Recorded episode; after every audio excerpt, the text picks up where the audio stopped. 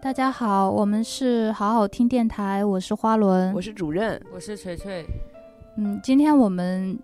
主要想聊一个跟文艺片有关的话题。为什么想聊这个话题呢？其实这个问题啊，一直困扰我们的锤锤很久了， 对，因为我们在看电影这方面。是我们三个其实还是有不同偏好的嘛，嗯，那那锤锤就一直就想不通，就是说我和主任就是为什么会喜欢看文艺片，呃，也不是想不通，是嗯就是我能够明白，也能够理解你们喜欢看文艺片，但是我不能够理解文艺看文艺片的乐趣，就或者我不能够感同身受这一点，就好像。哦，我知道你们嗯喜欢吃肥肠，我也认同肥肠是一个非常棒的食材， 但是我不吃，我吃了就难受。你也想不通为什么我们要做成刺身来 吃呃，对对对对，就不管蘸什么酱、怎么做，干锅爆炒怎么做，我都不喜欢肥肠。但是我能够理解肥肠是一个很棒的东西， 嗯，我只是希望说我们有一个机会，你们两个能够当面聊一聊肥肠为什么好吃，以及它的口感 呐、就就是好吃，就是好看。好，本期结束。 所以你是有什么问题想要问我们吗？就是我想问的第一个问题是这啊，样这就是这就来了是吗？啊， 对对有你真有问题。你你这么多年的困惑，突然间一下厚积薄发，会是这样。好 的，就是我下面说几个片子，我想问一问你们，这几个是文艺片不？嗯哦，这样子啊对嗯。那么第一个片子呢，哎，想我们等一下，我们需不需要先界定一下？就是我问的时候，对你你不就界定了行吗？对对行，好的，一个《白日焰火》是文艺片吗？是是呃是，嗯就一定是嗯是啊、那《美国丽人》呢？不是？不是。嗯那、，好的，为啥呀？因为文艺片是华语电影中的一个范畴概念，哦对对，哎就是我对于国外的影片不太适用。哦，是，我但觉得是国外其其实严格来说是我我觉得是这样的，但是我有一些国外的片子我还是我会嗯觉得把它它挺文艺的，对我就会我就我觉会我在只会心觉得目它中挺文艺的，但是不会把它给定义成文艺片三个字。我会比如我会叫它，比如说是艺术电影或者是什么剧情电影这样之类的。哦，不如果会是有一个嗯分组的话，可能我的分组会乱一点，哦 没有你那么井井有条。哦那么艺术家就是大艺术家的 artist 的这个，嗯就那个呃那个黑白的那个嘛，嗯那个嗯算文艺片吗？那那个算外艺术国电影，呃那个叫外国艺术电影嗯，对，国外艺术电影。对，我认同。哦。嗯，呃，其实《大佛普拉斯》和《给你一朵小红花》在我看来都是文艺片。小红花嗯，啊、小红花不是，我没看过小红花，小红花不是，那么它为什么不是呢？在我心中不是，嗯，它是类型片，类型片什么类型啊？不是，它就是商业片。 就是呃癌癌对症癌症类对，型我觉得呢类型片就是 商业。哦 这样子。，对对，那么票房跟文艺片有关系吗？没有必然的关系。嗯对，有票房高的文艺片吗？除了那个什么地球那个就是汤唯、啊黄黄、啊黄觉那个对那个片子是文艺片吗？是是是。那那么那个片子呃怎么判断它是文艺片？它也就是我现在。我现在能隐约感受到那些我不乐意看的片子，在你们这儿就有可能成为文艺片，但是他们究嗯竟是如何成为文艺片的呢？如何成为对，就是一个片子，比如说你要总结出来三个要素、八个要点、五个、嗯哼五个配置才能是文艺片，就是有有这种有这种判定的标准吗？对于我这种完全看不懂的人来讲，嗯，我的判断标准就是我觉得看着难受的、我看不懂的都叫文艺片，。我觉得也可以 呃，是吗？对对对，其实我觉得就是文艺片，其实大家也都会有各自的评判标准。就是啊文艺片，就比如说是，嗯，怎么形容比较好呢？就就比如说是一家餐厅，刚刚说到，呃，肥肠吧，啊就是，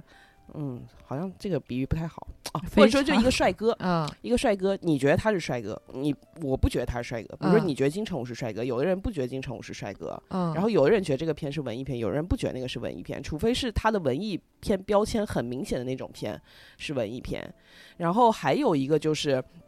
文艺片在我看来有一个比较大的特点，就是反叙事嘛，嗯就是它会跟传统的我们的那种商业类型片是有一个很明显的区分的，然后它可以被在我这儿被定义成或者被归纳成文艺片。还有一个就是，嗯，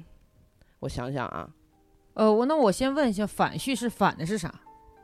反的就是传统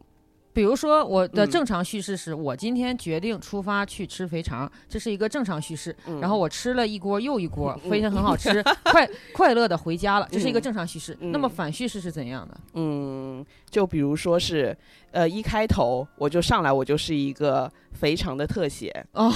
对，然后突然间下一个镜头又切到原本是一只猪在那儿什么很快乐的生活，哦然后再下一刻是什么我在屋内打扮， 哦哦穿衣，对对，然后再下一秒，他他会他会比较不不太那个，然后中间可能会插一些大量的留白或者是另一条线的东西，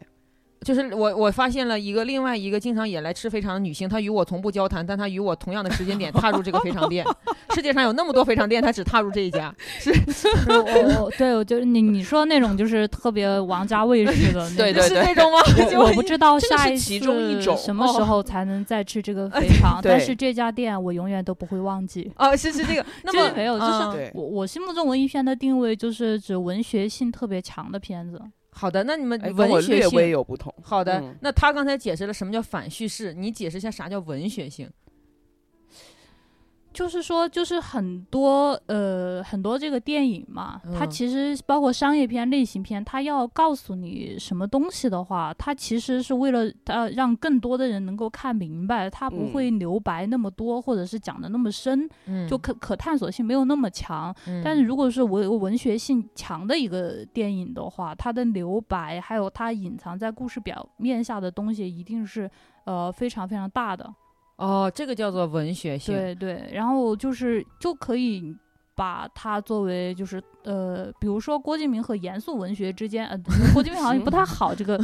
就通俗文学和那个严也肃可文以学啦之间，它其实还是有有区别的，因为它嗯就是我觉得文艺片它必然不是面面面临着，就是为什么大部分文艺片票房都是并很不是低啊很高嘛？嘛，那就我觉得就是因为它其实大量的留白和隐藏在那个表面剧情之下的东西很多很丰富，而且它并不期待就是所有人都能明白。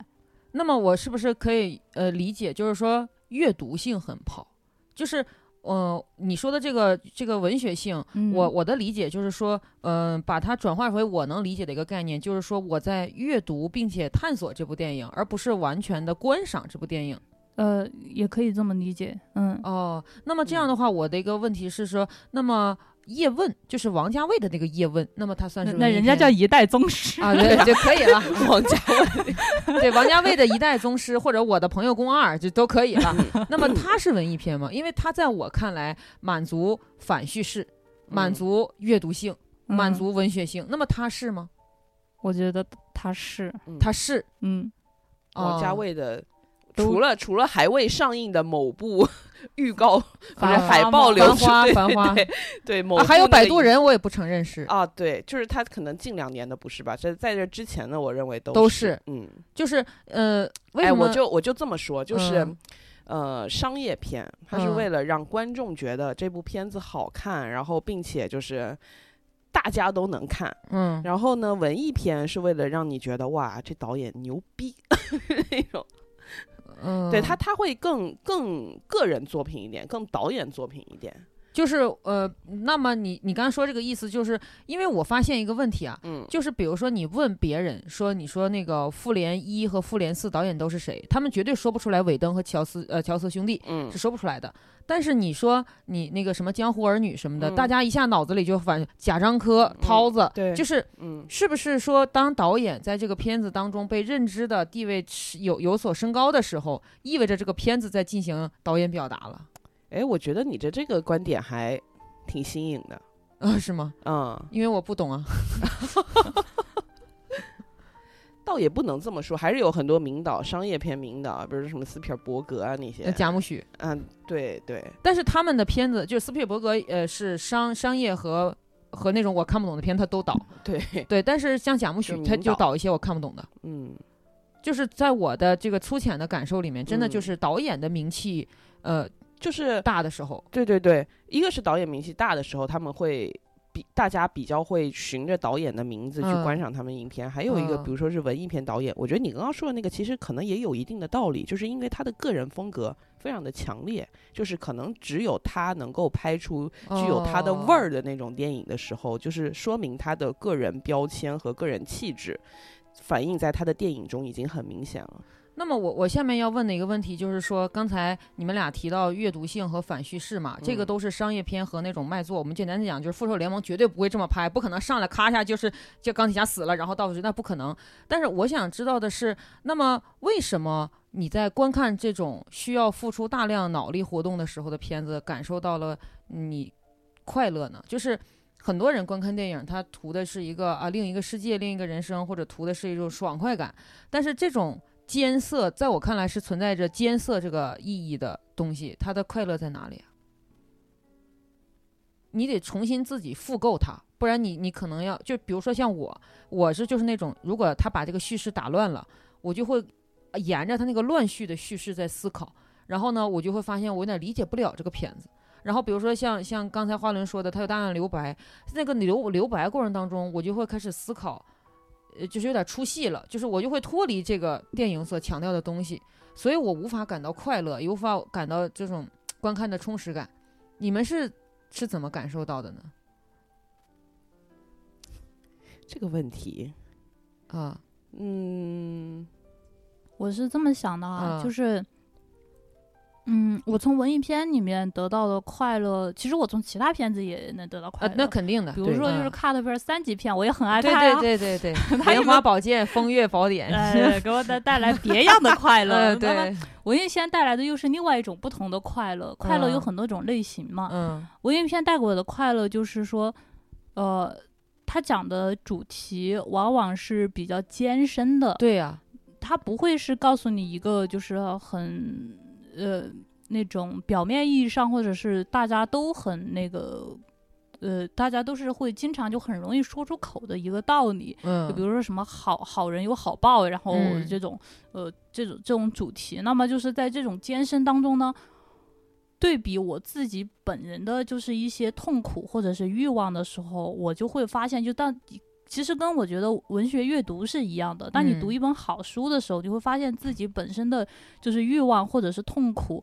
其实是肤浅或者是庸俗的。那么这样一来，你的、哦你你你的痛苦就会消解掉。哦，是因为这样的，对，因为在伟大的那个一个东西面前，或者一个深刻的东西面前，嗯你会觉得其实你的痛苦它其实是肤浅的，或者说是庸俗的。你是以一种渺小、窥见伟大的形式来消解自身的烦恼。对，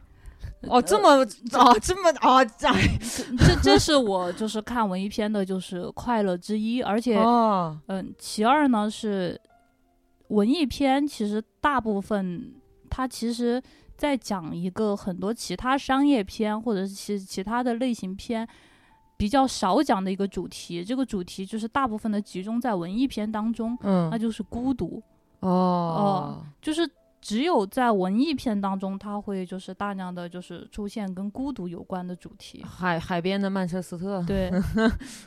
就我虽然没有看过这些片，但是我都多 少看了简介，你知道吗？就是我是那种简介型文艺片爱好者。 对对，但嗯如果说你对孤独这个主题你是感兴趣的话，那嗯么你可能会对文艺片有兴趣。哦，是这样，嗯，我有了新的思路。那主任呢？我看主任一直在思思索，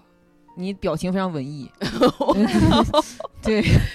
一顿思 索。嗯，就是我很少在商业片中看到，就是我想要看到的更深层次的东西。啊就是商业片，就是文艺片是不太适合搭配爆米花或者零食的那种片子。嗯，对它，它不热闹。就是我想看到一些底色悲凉的东西。哦，就是因为文艺片它不呃，它肯定不仅仅只有那些让人感到痛苦的东西，它也有一些是喜剧。嗯，但是它在这个喜剧的背后，你会发现，哎，它不仅仅只是喜剧哦，它不是像那种什么《唐人街探案》那啊，种。那个那个，对，就它不是是那种很表面的那种喜剧，就是你在它的那个喜剧背后，你可以看到一些，哎，就是让你感到心里被撞击了那一下的一些东西。我会觉得这种东西让我大受 震撼。哦，这样子。嗯，那我现在想问一个问题，就是说，二零四九你们看过吗？嗯，看过呀，二零四九是文艺片吗？艺术，艺术片。 对，它是国外艺术电影。呃，那 我我没看过，哦、因为嗯啊二、呃，我给花轮介绍一下，嗯，二零四九讲的其实就是《银翼杀手》的后段，嗯，对就是在一个未来，它是赛博，但是也有一些废土了，然后人活的就是非常的 high tech low life 的这种这种人生，然后大家都过得挺丧的。然后一个警官他在追查，呃，就是那个。就是赛博人，就是被制造出来的人的一起凶杀案的时候，他偶然间发现，其实他自己就是一个复制人。嗯就这样的一个过程。然后嗯他非常的孤独，因为他唯一的爱人是一个投影的女朋友，就是那个那个女朋友全息是全息对的。对对。后来坏蛋把他女朋友那个芯片砸碎了，他女朋友就挂了，就对就没有了，他就孤他就孤单一个人怎么样？然后画面很悲凉，然后去世就就很对孤独，底色很悲凉。啊，对，然后画面也是相当的，就一就是我不喜就是怎么讲，我一看就知道它是文艺片的那种画面嗯啊，这种滤镜，嗯那那么你你从我说的这个感受来看，你你会第一反应它是属于是一个科幻片，哦，所以那你觉得是外国艺术片、嗯，剧情片剧情片，对，是因为科幻的元素让它失去了文艺片的资格吗？不是，是不是，不是，那么是只是因为在我这边，我刚刚也说，在我这边有一个有一道坎儿，有一个界限，就是华语电影跟国外电影。哦，嗯这样子。对对对，所以那我不会把它往文艺片那方面去想，就压根儿就没有。那花轮为什么觉得它不是呢？呃，我觉得。呃，当我们就是认识一部电影的时候，嗯一定是它最突出的那个部分给我们留下哦了你是这首么要的想印象。的如果说它，哎，比如说它文学性或者是乐呃文学性或者是其他方面给我的呃感觉是最最突出的，嗯那么嗯它是文艺片。但是刚刚听你的描述，我觉得它的科幻元素给我的那个是它它最有强大量的的，科幻元素。那么它就是一个科幻片。而且他还是有哦是有在考虑观众跟市场的，他讲的那些哦东西，他还是有让哦观众在看懂。就尽管哦他中间有一些，呃，有一些留白吧，有些嗯空镜嗯头吧，但嗯是它总体上来说，它的叙事还是呈一个线性结构的。那那么我现嗯在问一个问题啊，因为我一直想探讨一个话题，是我我深刻的思考过，我为什么不喜欢文艺片？因为文艺片大多非常的现实。那么现在对如果有一个极端情况下，就比如说海边有一个七八十岁的魔法师，那边有一个七八十就是七八千年的一个龙，他们讨论的人生，他们讨论人为什么要活着，他们就是讨论各种各样的问题嘛。嗯唯一这个片子最大的设定就是一个是法师，一个是龙。啊，那这样子算文艺片吗？就是他们讨论的话题，整个拍摄的手法，什么正序、倒序、阅读性，都是沿循着刚才我们提到的这些。那么它是吗？就是就是任何非现实元素加进来都不行是吗？不，我觉得可以啊。没那有么它问就是题，可以是一个文艺它片，可以是一个文艺这片，就是就是嗯怪兽版的濑户内海，啊，对，啊对，可以是，嗯啊完那么全它就可可以是对了。所以元素并不能影响它，对，主要还是看它的观影感受。嗯，那么《少年派》是文艺片吗？我个人认为是，因为我啊我 怎么它它可是商业大片啊？是吗？对呀、但是我觉得里面讨论的话题和它呈现的办法，在我看来不，是，就是因为《少嗯年派》这种电影，你可以有很多的解读嘛。就是因为为李安他也并没有正面出来回应过你到底应该是怎啊么去解对嗯读它，所以说我不管你后期的观众是过度解读也好，还是说只是我理解，我跟随我的思路只看到表层的那一面。但是就是每个人都有每个人的解读，这个这个东西它其实是电影的乐趣所在，它跟是不是文艺片没有什么关系。那它不是文艺片的原因是啥呢？就是不符合刚才你们的定义。我我觉得我嗯刚刚是，我觉得我刚刚说错了，它其实应该是这样的，就是嗯说，比如说用文学这个大类对比电影这个大类，如果呃其他的类型片和商业片，你可以把它看作是通俗文学，嗯然后像少年派啊，然后这种就是拍的很好的这种片子，就是它探讨了也探讨了一些深刻的话题，对啊呀、那么它也可以是严肃文学，那么文艺片就是诗歌，哦哦，这样子，嗯嗯，哦在反正在我这里是这样的，哦，就是你们俩还是存在一些奇妙的分野的，就不在不能尿一个壶里，反正我感觉，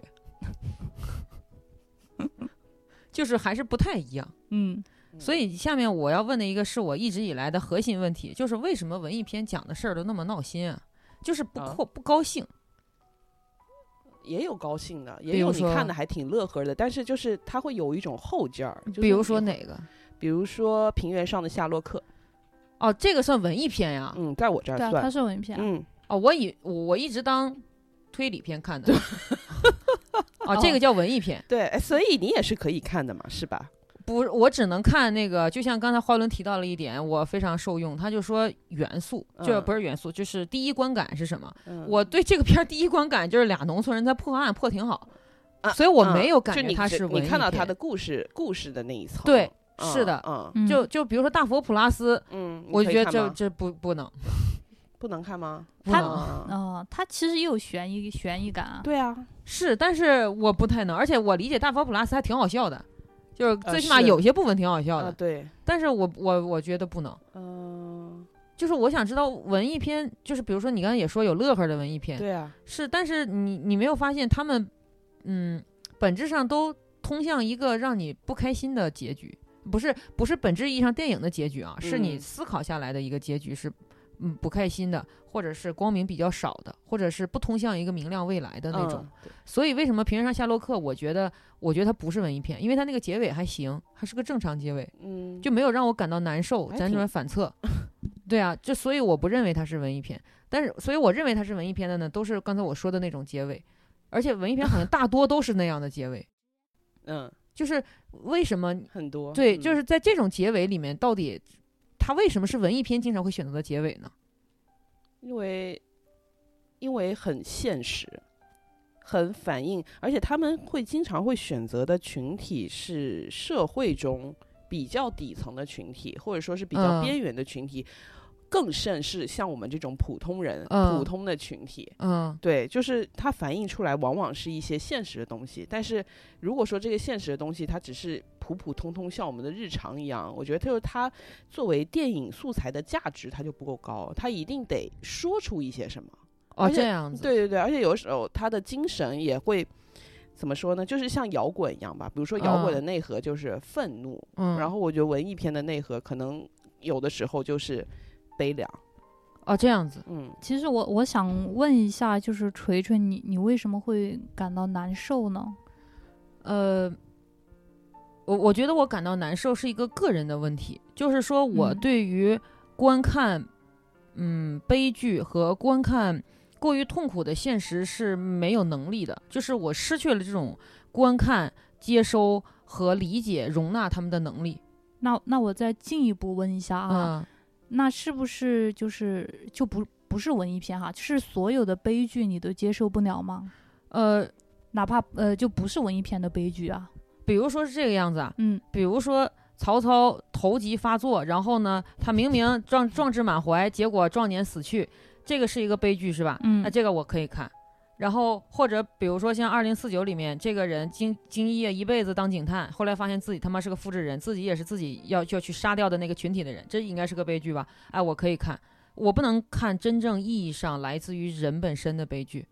就是你我喜可以欢你喜欢的是宏大叙事下呃，的不是悲宏大剧，叙事，而是说这些悲剧它不会发生在我身上的悲剧，那嗯我可以哦看。哦如果会发生在我身上 你呢，不可以我反反映现实的啊，我就看不悲了剧。对，就是你的，会觉得太真实了，你自己太近太近了，真不实不到是自对己就是身边的人，或者对是对哪怕就可能就是你走出小区就有是可的能碰到这么一个人，这种我是完全拒绝，而且绝对不可以看的，除非把我绑在电影院，那我就会闭眼。我我倒不觉得这个是悲剧啊，因为我看的时候我没有把它往悲剧那就方面呃去想，这就我就觉得是，这就是生活。 所以这就是我的困惑，就是说，难道是因为你们对于痛苦的容忍非常非常的强吗？还是说你们为什么觉得这个不痛苦呢？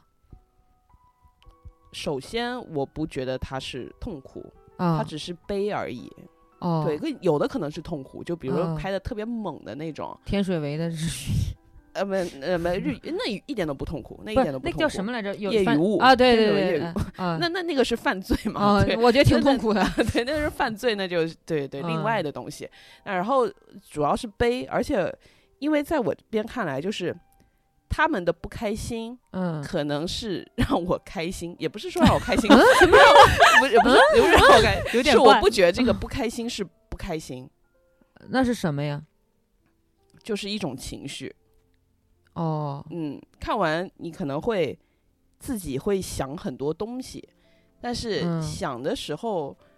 你有可能会痛苦吧？但是我不觉得这个痛苦是真正意义上的痛苦，或者说它会给我造成什么特别特别负面的那种影响。我可能会沉浸在一个一个怎么说一个比较深沉深沉的情绪里，然后你享受这种情绪，对，因为我不会觉得它会给我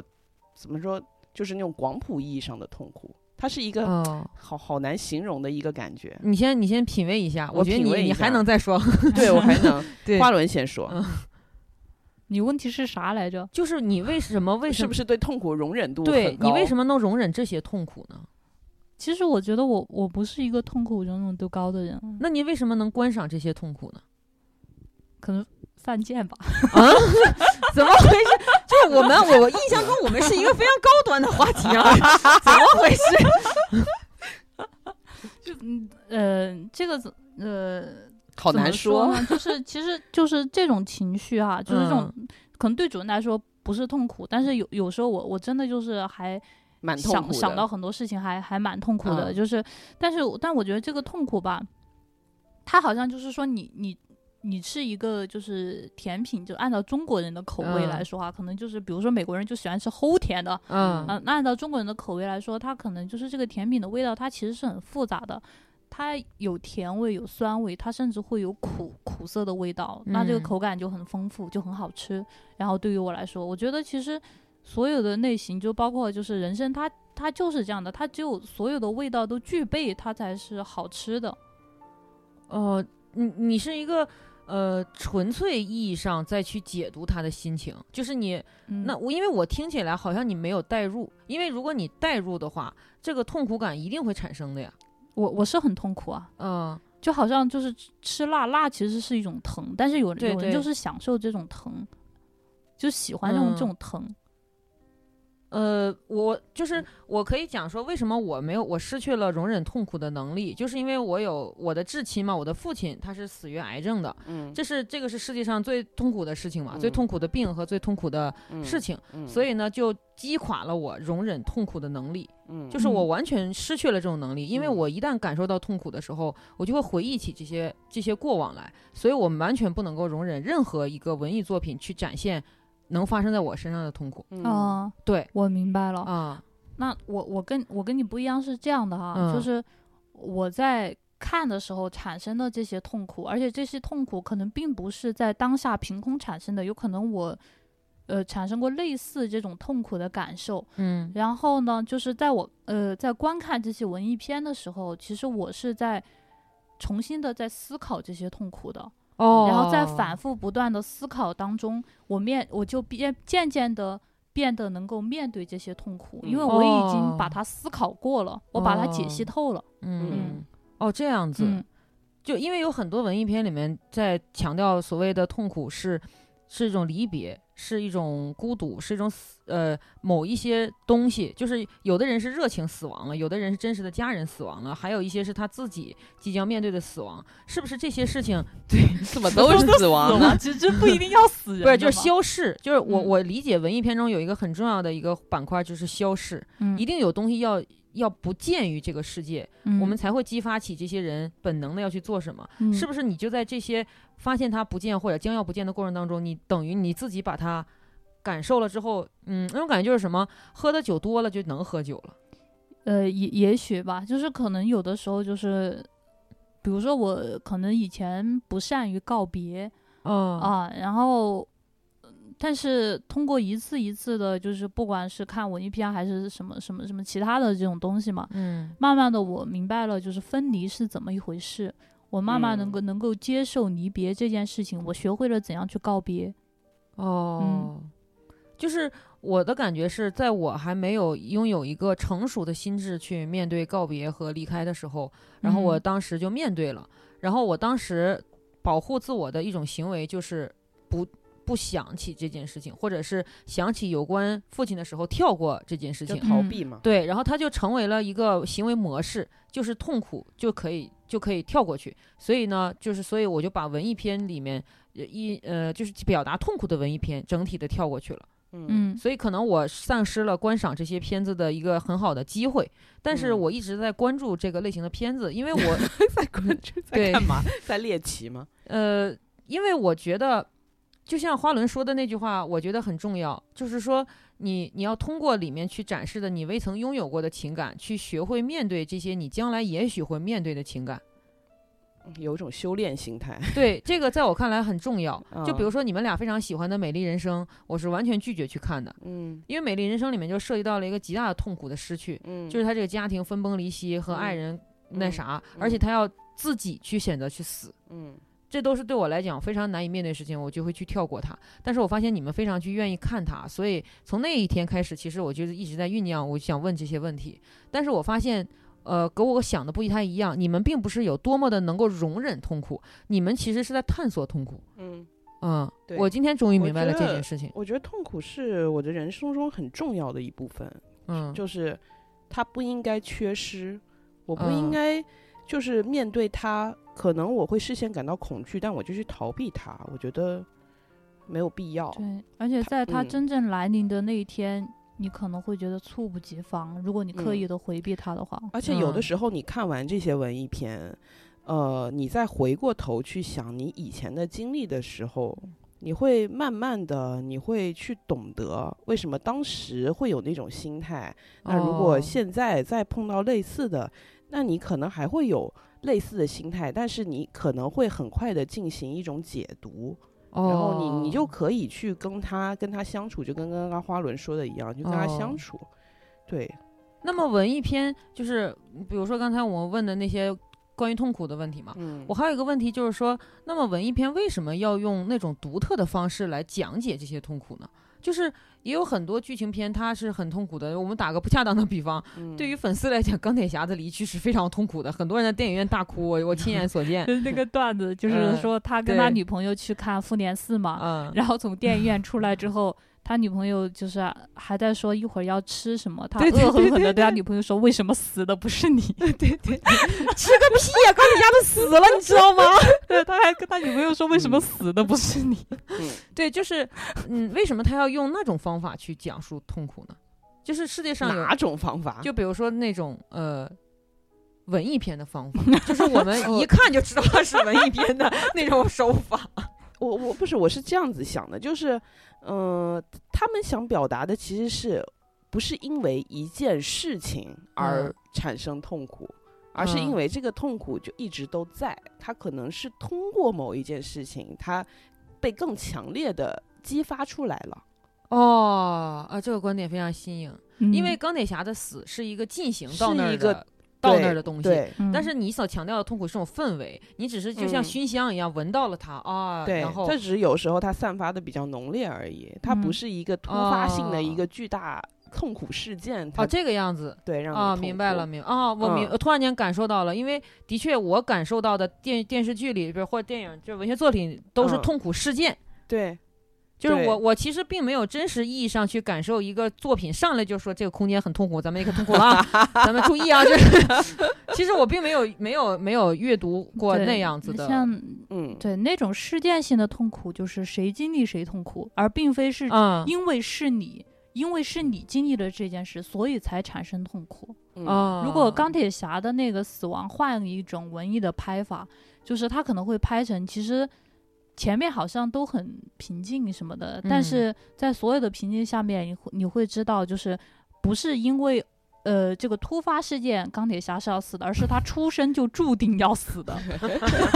那这种悲凉感、啊、那那是就不会是对于更这大 了。对于奇异博士来讲，他看到的就是文艺片，因为奇异博士一直都知道这事儿。 奇异博士一上来就是世界上有那么多种死法，但是，哦，我对突然哦，我明白了，我明，我突然看明白漫威那些新的路子是怎么对，对，然后我觉得那个就是文艺片那种痛苦，就是有一个很有意思的感觉，就是就是你会去品味这些痛苦嘛，然然后你品味品味品味了之后，你会发现，哎，你回想你过往那些经历，你竟然嘴角会出现一丝微笑，就是你有一种释然的感觉。我觉得这个哦是挺有挺有意思的一个感觉，对我个人来说，哦这样子，对，那你们看没看过那种跟你们经历完全相同的片子？你们当时感受到跟现在一样吗？就比如说，呃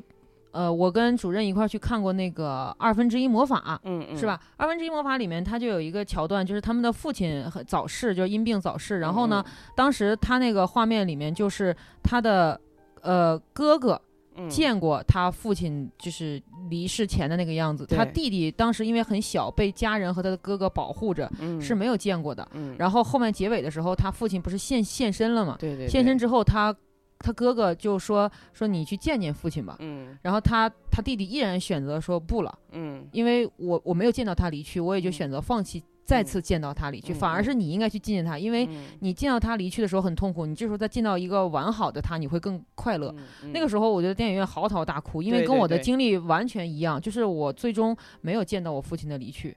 嗯，就是我见到他最对虚弱的那个时对候。他前面都非常快乐，啊最后影片对 ending 的时候突然间因为大哭跟起我来的经历是一模一样的，嗯嗯呃，啊然后如果现在给我一个机会，通过什么魔法门，然后我也能见到我父亲栩栩如生、好好的样子，我也不会去见。嗯嗯，因为，呃，他会还是会让我想起那个瞬间。所以嗯你们经历过这种跟自己完全相同的的文艺片的情节吗？你们那时候感受到的痛苦还会像现在是一样的吗？完全一样的，或者很相似吗？嗯呃很相似，那里有挺多的。嗯，那你想问的是，就是你们那个时候的感受依然是现在像现在这样去解读各种各样的痛苦吗？你没有那种一瞬间被这个当然啊片子击垮瞬间肯定会被击中的，啊呃就会被击垮？对，然后就就大哭啊，大哭之后你总要冷静下来的嘛，你冷静下来你就开始回味，呃，也就是说，在即便是情情节就是经历相似，其实你嗯们观看的这种手法还是在像看文艺片一样的。对啊，要要不然怎么办呢？我就忽略掉这个感受嘛。我觉得哦总总、嗯我会去正视它，哦，嗯，对，其实我觉得就是有有的，我就不女，其实文艺片里面也有烂片嘛。啊，我信然后那可对是呢对 对，有有有很多烂片嘛。那嗯其实就是说，就是比如说有一些好，我们现在讨论的就是好的一些作对品。呃，其实我没有就是说碰到过啊，就是呃整个故事的情节跟经历完全嗯一样的，嗯呃就是只有一它些故事片情段节会比较像，啊对，嗯它只是，但是呢，它表达的主题或者说那种情绪，或者是剧中人其实所面临的一个东西，它其实你会发现跟你高度的相似，哪怕他们在说一个完全不同的故事，但是那一刻就是会呃深深的就是击中你。我打一个比方吧，就比如说王家卫的《东邪西毒》，首先它是一个武侠题材的一个嗯嗯片子，嗯，啊、那必然它的情节跟大部分来说都是没有共鸣的，就是嗯没对也也没有就是说啊，我出钱，然后让张国荣就是帮我这这个中介来帮我找一个杀手，然后也不会出现这这种情节，对吧？但是他讲的又是一个武武侠世界，可以说跟现实毫不关联。对啊，但是就是会击中很多人，因为他其实讲的是一个都市人当中一个孤独的一个状态，就是这种状态跟大家高度的契合了，所以打动了相当一部分人。哦，嗯，所以说到这个，我还有一个问题想问是，如果说我们呃在里面有高度契合呀、什么的，但是呢，他的那些台词却又是我不太能够理解的，嗯，就是他有很多比台如，就比如说什么世界上有那么多酒馆，你就走进了我 的，卡斯那卡萨布兰卡，呃，不是叫什么来着？ 那卡萨个布兰卡不是那个呃，换他拿鸡蛋给那个张国荣让他去杀那个谁的时候，啊，然后什么，反正就他台词非常的，就是我习惯于在台词中找到信息量，或者是世界设定或者人物关系，他那个不是，他那个就相当于说来了来了，杀谁杀他，哦，为什么要杀他？就就是，嗯这个这个是王家卫的特色，啊你对，没发现他所有片子都这对啊样吗？所以这是我他就个欣人赏不特了色他，我欣赏不了他。但那还有其他的嘛？也不是所有的文艺片它的。对对白或者说是台词都那么的艰涩， 呃，也有的文艺片就是我不知道在说什么，说今天我画了一幅画是吗？画的什么啊？画的这朵花，嗯，不错，就是 就是就是两个人就是就很呃，但其实这是我喜欢王家卫的原因，就是你觉得这些他很多对话其实是，嗯，感觉没有什么信息，就是感觉没有什么信，好像是没有什么信息量的。，对，就好像这些对话好像就是我们平时流水账，哎，就你嗯你嗯家里新挂了一幅画呀。啊对对啊，我刚买的，就就这种，就就这种对话，这种对话好像在日常当中也会经常发生哈。嗯然后，但是在那个那个就是那个氛围下，它其实是很微妙，它表达了就是一种就是氛围或者说一种情绪，这种东西就像空气一样充斥在整个片子里面，你很难就是说嗯啊，它这个事儿就特指的是一个什么什么东西，嗯但或者是说这个他的对话有什么目的？对，其实但是没有但是这哦个空气包围住了你，你会想起自己也呼吸过这样的空气，就是氛围台词呗，嗯嗯就是说我我这个台词我听与不听，听清楚多少都不重要，嗯，但是他说的那个感受，我只要能传达给对，就我，是这个对哦东西其实也是反叙事的一种，就就是它啊只叙不是，啊，它没有具体的一个什么事件、一个什么故事，但是它只是在跟你叙而已。 那么还有嗯一种台词我也不能理解，什么这什么凤梨罐头过期了，哦什么这是多少罐儿，什么什么，就是嗯，呃这这这个我就这个跟前一还是种王家卫啊，呃这个你跟是为了金城武看这种片子的吗？是啊他肯定 是，是啊。嗯嗯，就是我想知道，就是比如说前面那些台词，他日常生活中能出现，我我好歹大概明白说这是一个生活场景，但是我为什么要跟一个菠萝罐头说这么多话？这个是生活中不会出现场景。不是，我觉得你不你要你单把它理解成金城武的日记，哎是不是就好理解很多了？一个就是这嗯些话，你不觉得出现在日记里就很正常吗？哦，我觉得你嗯还是就是你会习惯把一段台词单独拎出来去讨论它的功能性，嗯，但是你没有把它放在整个电影中去看，就是它是应该它有它的上下文，有它的前面，有它整个电影的氛围，就是你没有办法，就是你还是有你看那种。其他片的那种思路，你就觉得，哎，这个单独一段拎出来，它就应该有它自己的一个属性。但是其实文艺片很难做到这这样的事情。哦， 对，所以像什么二零四六，就是他就是二零四六，就我看了很长时间才 看完，每次看一小段之后就很想长时间就要换台， 啊，就是我只能容忍他一小会儿，然后就必须换下一个那片子。这个就很不对，你这个就是没有不是文艺片的正确打开方式，那没在就就绑把我一绑着气那呵看是成， 吗？对，一气呵成。就对啊，你哪有办法什么？你看十分钟，但我其下实次接上， 什么你刚鬼？刚举的例子，其实像《重庆森林》，它其实传达的也并不是痛苦了，因为文艺片并不是只有痛痛苦对，对其实你看我《重庆森林》，你不会感到痛苦的。我看了，我感受到痛 苦，因为看不懂的痛苦是吧？不不是我本人的，是我觉得里面的人活的都非 常的，呃呃呃呃，不不在 线，就是比比如说人有两个状态，一个是 on，一个是 off。就我们上班的时候是 on，我们出去八五七，七八五七的时候是 on，然后搞对象的时候跟别人。就是愉快的聊天啊，快乐的相处是 on，但是那些人始终给我一种感觉，他们在他们是 off 的。但是 off 也并非是痛苦啊，呃，但是我看的时候有一种感觉，就那种感觉，就是用用 QQ 空间常用的一句话啊， 我找不到更加贴切的词语。他说，就这些人看起来很快乐，但心里有伤。 你知道，就是这就让我、呃、真的就是我在看这个片子的时候，这里面每一个人都给我这种感觉。他们的快乐不是真的快乐，是他们的保护色，你知道吗？呃过过过期的凤梨罐头甜到忧伤， 我所以我就想问问你们，我这个感觉是为什么？为我应该是我应该接受我的这种感觉，这是我的观影体验，还是说我这种感觉是错的呢，还是怎么样？没有没错有呀。错啊。但其实那但其实这个片子里面的人都在失恋嘛，对呀那失恋不就是这样吗？别表面上很快乐，内心都有伤。啊，对，其实他现实当中也是如此啊。哦， 是不是我的容忍度实在是太低了？我必须看到一个高纯度快乐的人才行。我觉得是，就而像且蜘你蛛会把侠所有负面的情绪可能都把它归纳成痛苦了。哦，这样子，对，所以我有的可能只是，我小小的不高兴，但是你你就会放大这种不高兴，你就觉得啊，他是痛苦，去那边去痛苦阵营。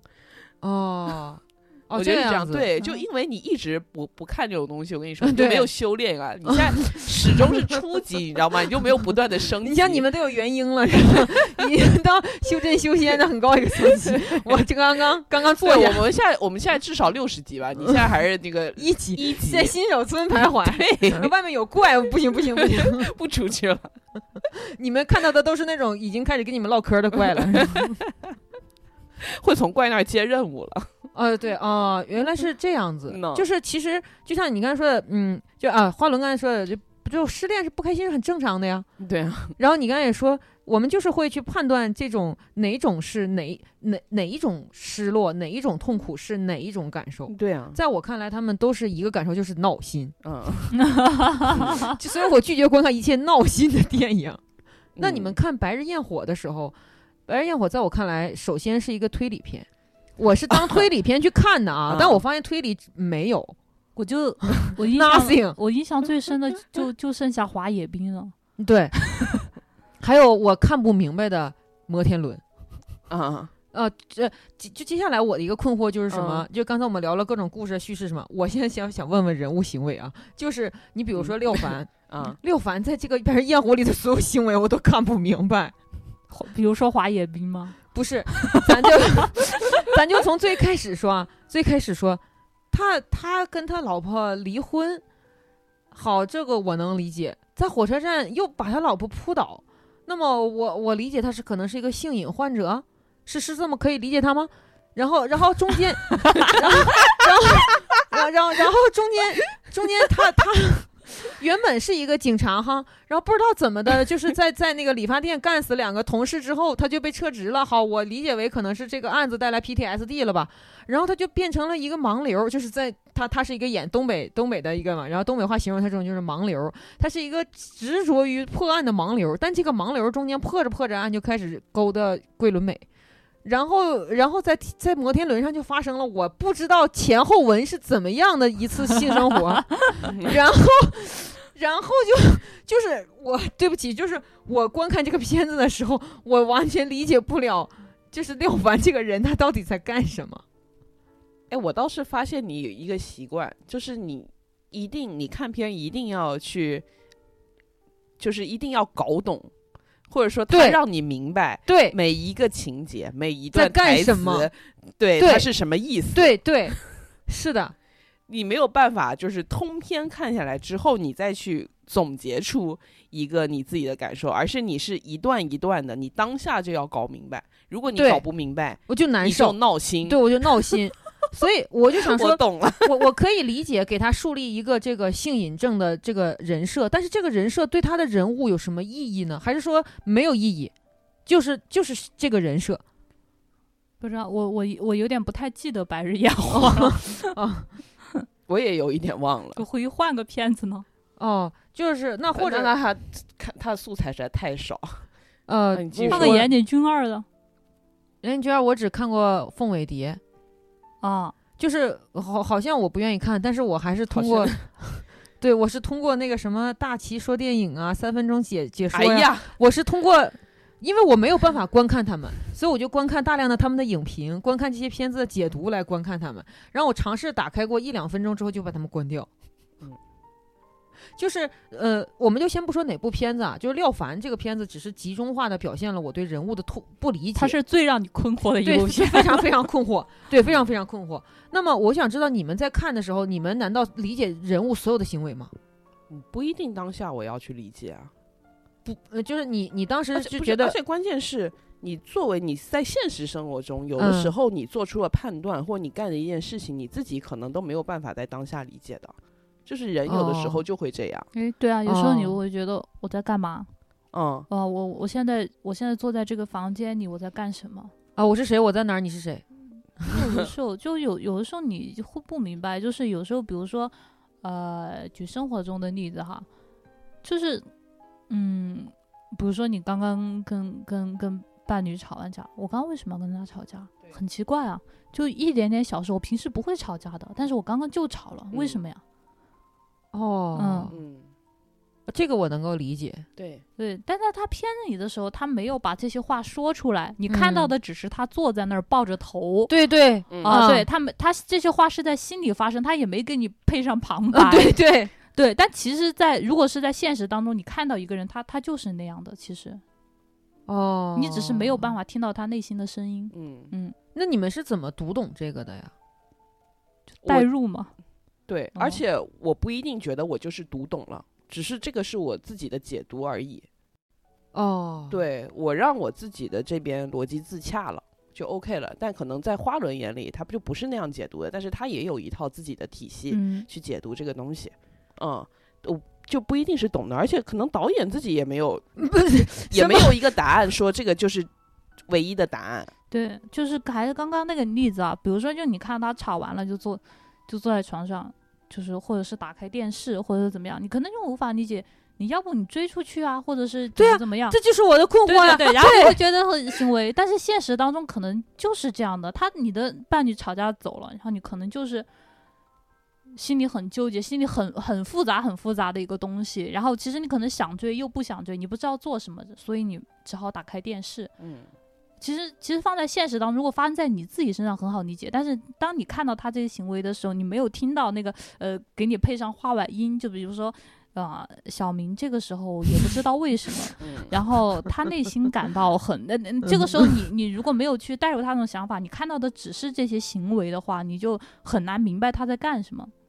是因为我不够观察自我吗？还是因为我不够理解人性？为什么你们理解起来仿佛是一个天然的过程？我理解就需要像你们一样去讲解也它，不 是啦，我们也是从新手村过来的，哦，这样子对， 还是修炼过了的。呃对我见到的只是成品。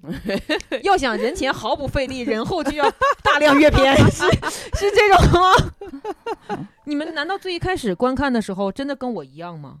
哦，不一样啊，因那为那没有啊，就是我呃没有带着你的那种回避属性去看呀。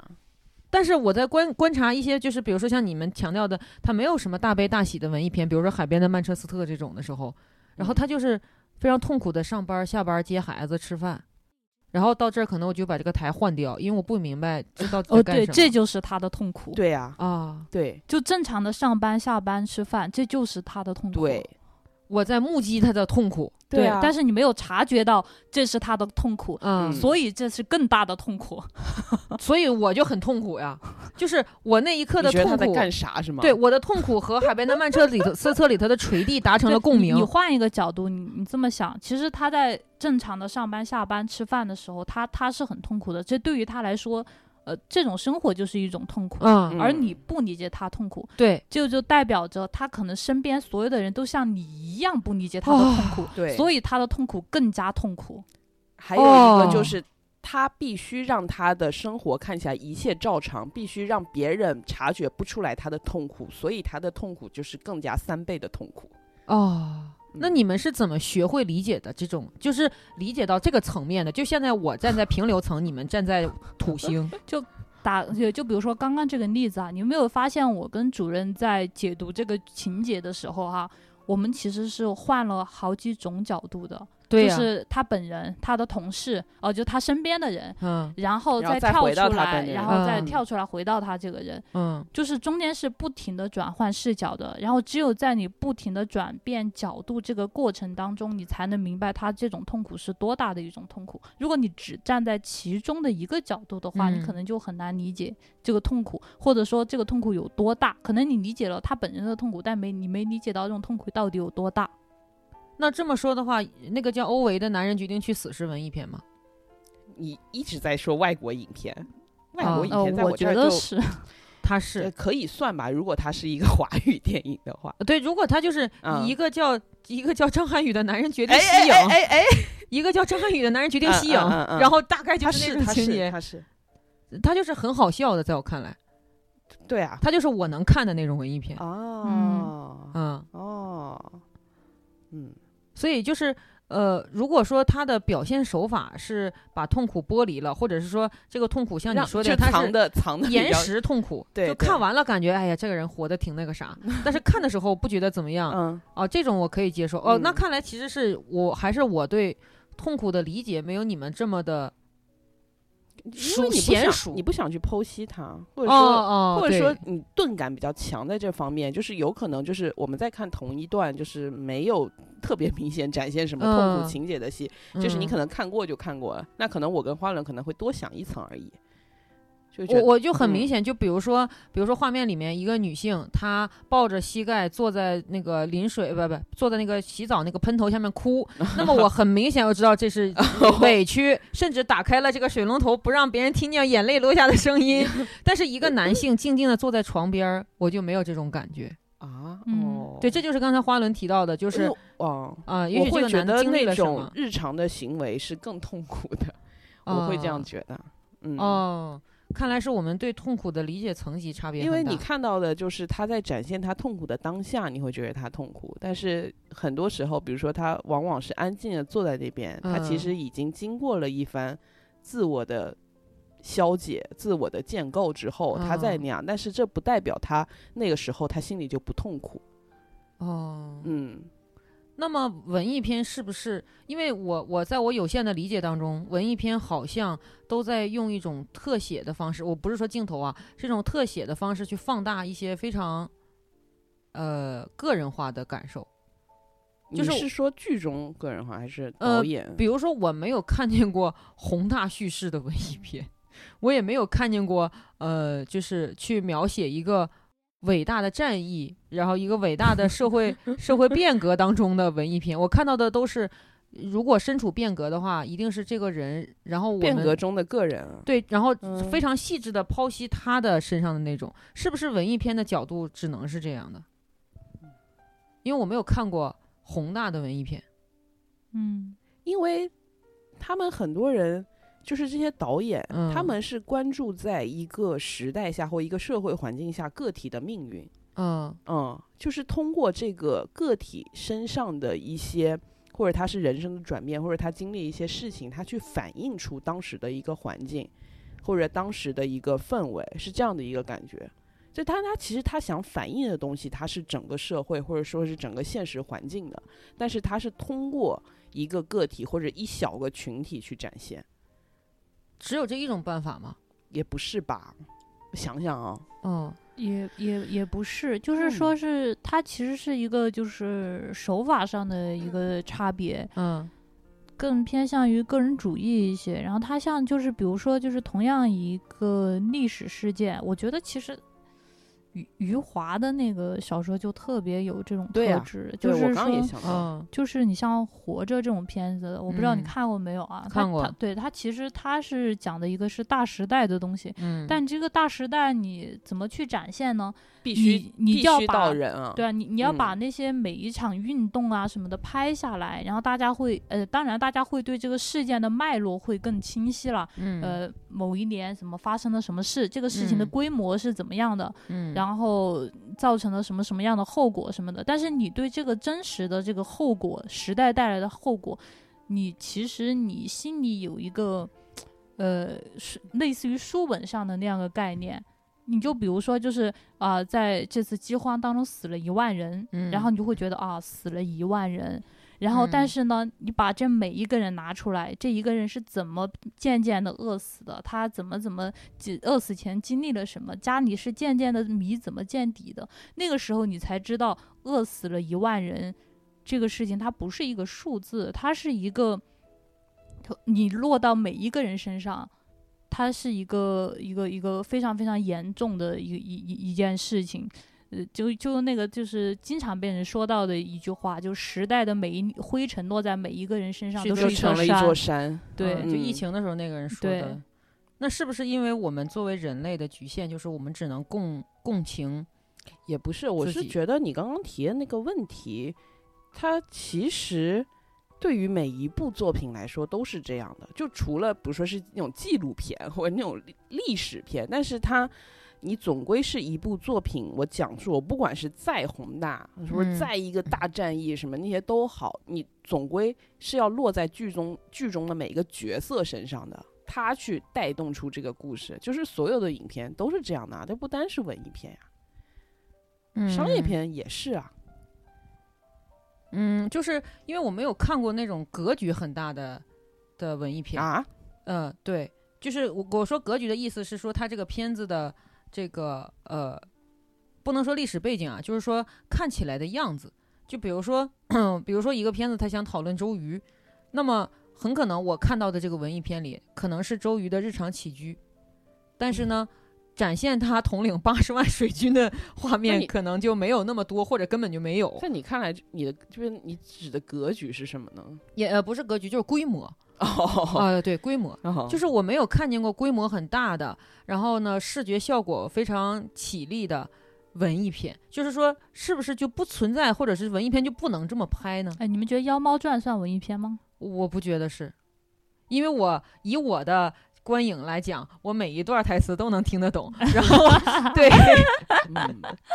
嗯，就我就没有看过呃视觉、呃制作、规模、服化道非常精美， 就就是非常棒因为的。文艺片它的票房不会嗯太好，所以它的投入不会太大。这是一个反向推导出来的原我因吗？觉得他讲个人主义的东西，他必定必定聚焦 是在个人身我上就的它，。而且它不嗯需要什么特效啊这种，我觉得或许将来可能可以看到啊，但是就目前它就是嗯它不需要一些太过耗钱的一些东西。那你们看过《机械姬》吗？嗯，那个是文艺片吗？呃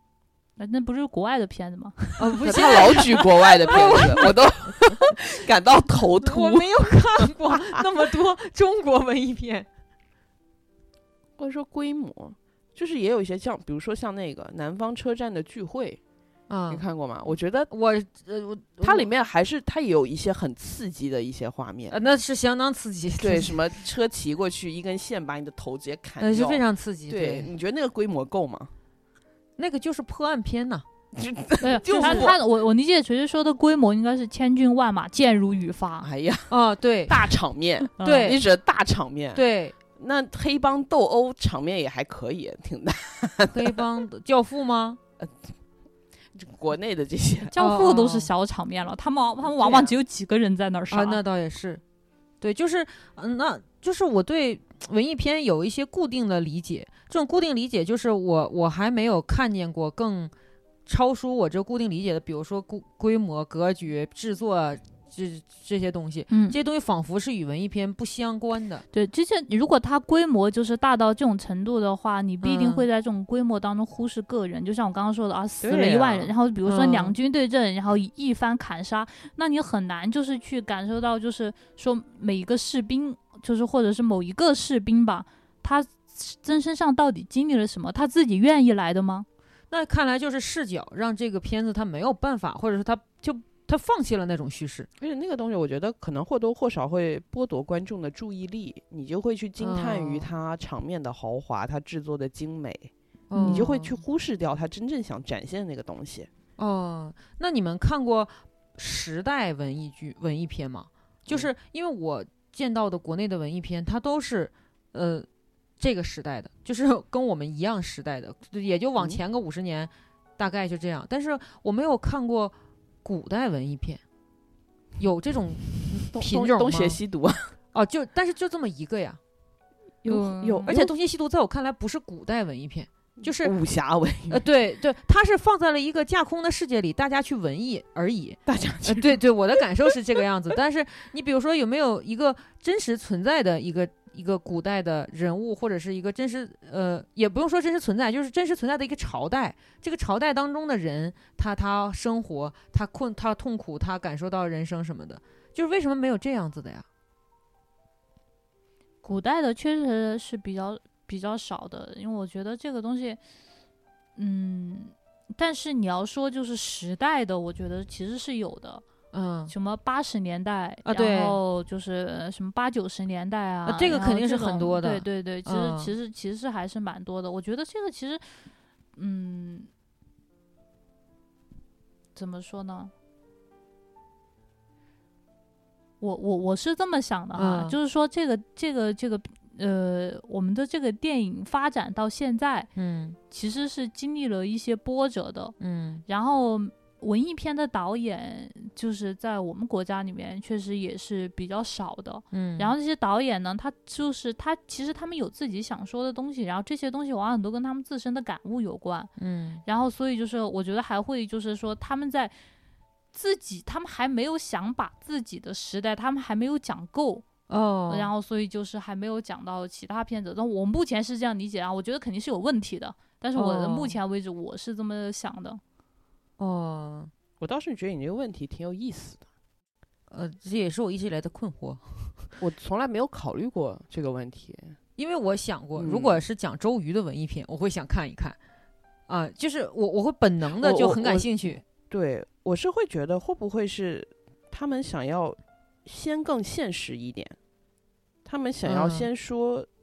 把把把这一些他想表达的，不管是从他的小时候成长起来，成长一路的经历到现在，先想把这些东西给说一说，就跟黄荣刚的那个解释差不多。而且还有一个是，他们可能会觉得。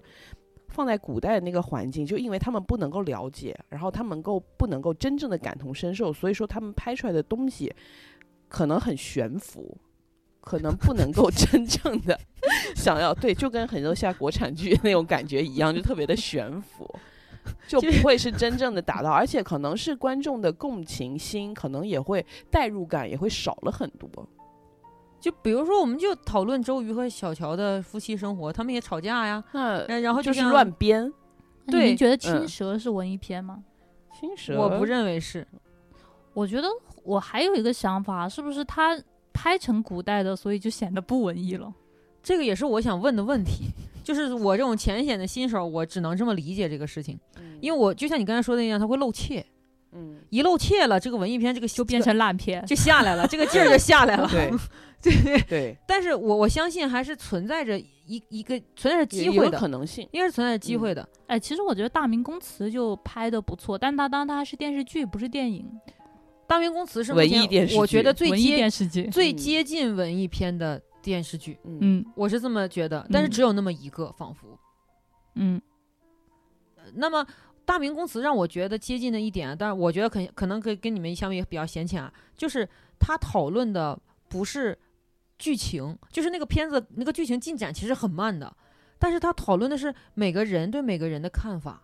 嗯， 就这是我觉得他很文艺的点，就是那个谁李治。他就会跟媚娘说我对咱们太平的看法，然后太平就会跟那个武武曌说那个我对这个薛少的看法，然后锦娘呢又会跟薛少说，那么现在面临你要娶公主，那我的我觉得公主的看法，因为锦娘其实跟薛少讲过不要恨公主嘛，嗯也是我觉得里面很华彩的部分。她一个女性能理解女性，就是我觉得她特别神秘的，就是大家都在试图理解、诠释、包养别人，然后呢，大家尽量不谈自个儿自个儿，然后这个片子就看上去调性跟别的电影电视剧就不一样。里面所有人都谈别人，就连那个李果儿，就李冰冰演那个李果儿，嗯，天天也在谈红哥哥。你果儿谈红锅红哥哥说红哥帅呀、果儿啊，啊，红他红哥哥他出生之前不就死了吗？不是他探讨的是那个哥哥叫什么来着？反正就是探讨一个长得帅，不对，李果儿他们一起上学的那个，李果儿伪娘吗？不是，他是那个谁韦韦后的女儿，对啊，对呀、他是那个谁的？红哥哥是太平的大哥，我等会儿我想想啊，呃，但是他和太平一起上学的时候，他们讨论过什么没其有他他哥怎么哥可？能会跟太平一起上学呢？他是太平的伴读那个是伪娘啊，伪娘就是伪伪伪后后啊，面的对对对对伪对，后说错了，对对是他是啊韦后，就韦后在少女的时候，他他探讨的也是别人，就连他这么一个就是身份地位和太平相差很大的人，他们的就是是觉得就是他们看人的角度都是这样去看别人的角度。那个片子里我很少看到有人在在讲述自己的动机和自己要干嘛，就连武武则天她每次也在跟太平讲别人的动机。对啊，这个这个其实我觉得就很正常，因为他们本来在那个政治斗争的漩涡当中，谁会把自己的想法说出来呀？但是这个就是我觉得它和普通的电影不一样，它最文艺的一点就是别的电视剧它都在讲述我要干什么，我要推动什么，我要得到什么。但是在《太平》里面，就是在《大明宫词》里面就不是，他们通过了解别人才能了解自己，这是我觉得它最文艺的地方。一般电视古古装电视剧好像是这么拍的哈，就是、嗯呃，比如说就是呃武媚娘决定要弄死谁了，嗯，我一定不会让她好过， 对对对对就要把对这种对心里话说出来，对，也不知道是说给谁听的。是的，是的，是的，是的。但是在那个片子里，他他就会说，年轻的贺兰并不知道他现在什么被命运已经怎么怎么地了，嗯就就是这种，我还是觉得跟市场有关系，嗯，就是电视剧这个东西，你你肯定是要有一个播放量，一个收视率。就是你拍成那样的话，现在的人对于现在已经被这种快餐式电视剧已经喂得很饱的那些观众来说，看这种电视剧就没有一个爽感。所以接下来是我另外的一个问题，就是说，其实呃，你看二零二一年。大学本科毕业生的数量是九百三十万嗯加，嗯那相当于说这是我们国家自建国以来最大规模的一次，呃，就是这么社会话题嘛，呃，嗯就是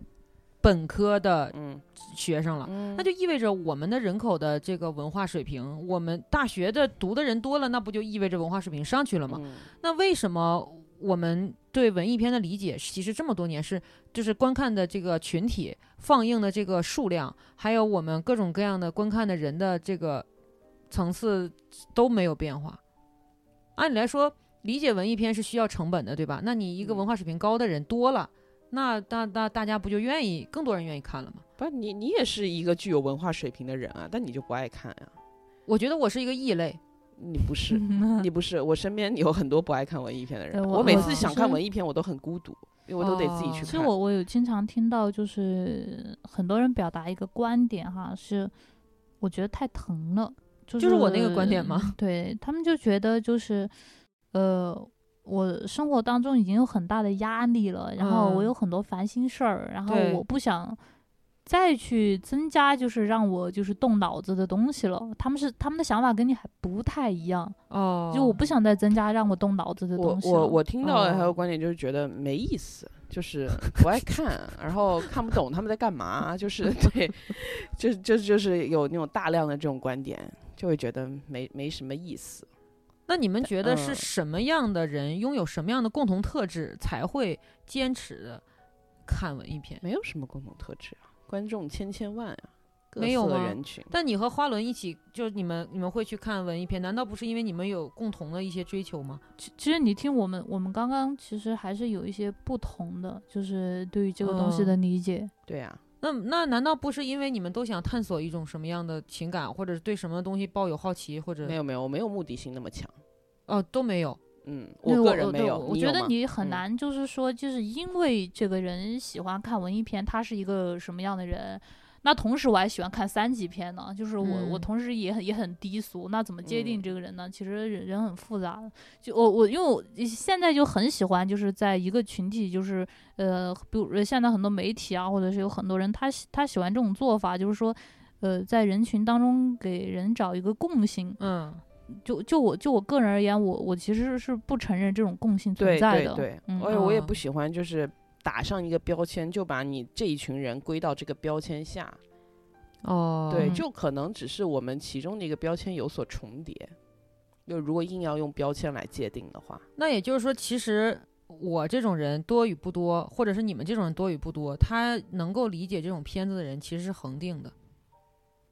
嗯因为我感觉能理解这个片子的人，他本能上就是能，不能的话就像我一样，哪怕我我，但是我现在没有办法判断了，因为我有我的人生经历，它束缚了我。嗯，但是如果我没有这个人生经历，我会不会去看，可能也不好说。不好说。嗯，其实这个东对西其实就就嗯，关于人数这个东西，它其实就比较这个话题就比较大了，因为它。